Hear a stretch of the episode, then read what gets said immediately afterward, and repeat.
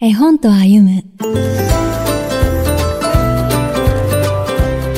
乗り越えた成長や自信を描く。皆さんは初めて一人でお泊まりした日のことを覚えていますか？2019年に福音館書店から刊行された一人でお泊まり。丸山綾子作は子供の視点からその嬉しさと不安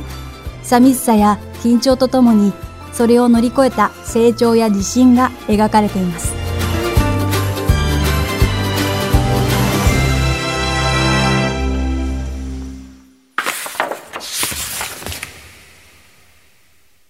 マリは初めて友達のあやちゃんの家に泊まりに行きます。お母さんは夜に家に帰りたくならないか心配しますが、マリは平気だよと答えます。遊んだり、あやちゃんの家族と夕飯を食べたり、二人だけでお風呂に入ったりもしました。子供部屋に並んで敷かれた布団で眠りますが、ふと目が覚めると、いつもと違う匂いがして、いつもと違う天井が見えます。マリは、どうやっても眠れなくなってしまいました。おばちゃん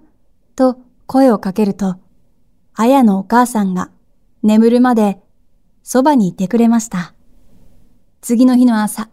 マリアは迎えに来たお母さんと家に帰り、いつもと同じ匂いを胸いっぱい吸い込みます。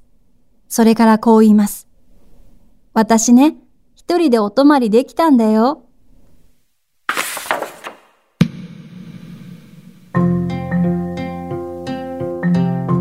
子供にとってよその家で夜を過ごすことは特別で、非日常の世界がそこにあります。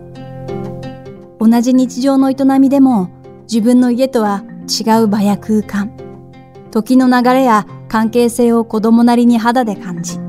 知るのです。絵のタッチや色彩から場の音や空気が伝わってくるとともに、子供の心情とその変化を感じ取れます。子供にとって今いる安心の世界から一歩出ることは不安や寂しさを伴いますが、安心の世界と行き来戻りつの中で子供は自分の世界を少しずつ広げていきます。コロナ禍でお泊まり保育や友達や祖父母宅へのお泊まりが難しい今だからこそ、一人でお泊まりすることの意味を改めて考えさせられる一冊です。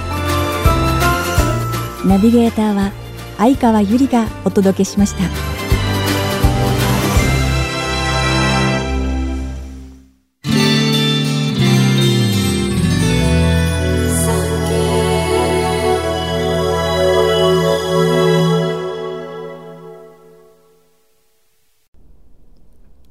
産経新聞社がお届けする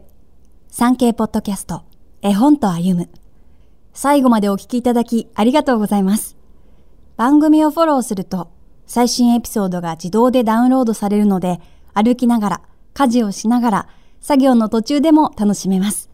電波の悪いところでも安心です。番組右上のフォローボタンからぜひフォローをお願いします。また、Apple Podcast では評価とレビューの入力ができます。ぜひ皆様のご感想をお聞かせください。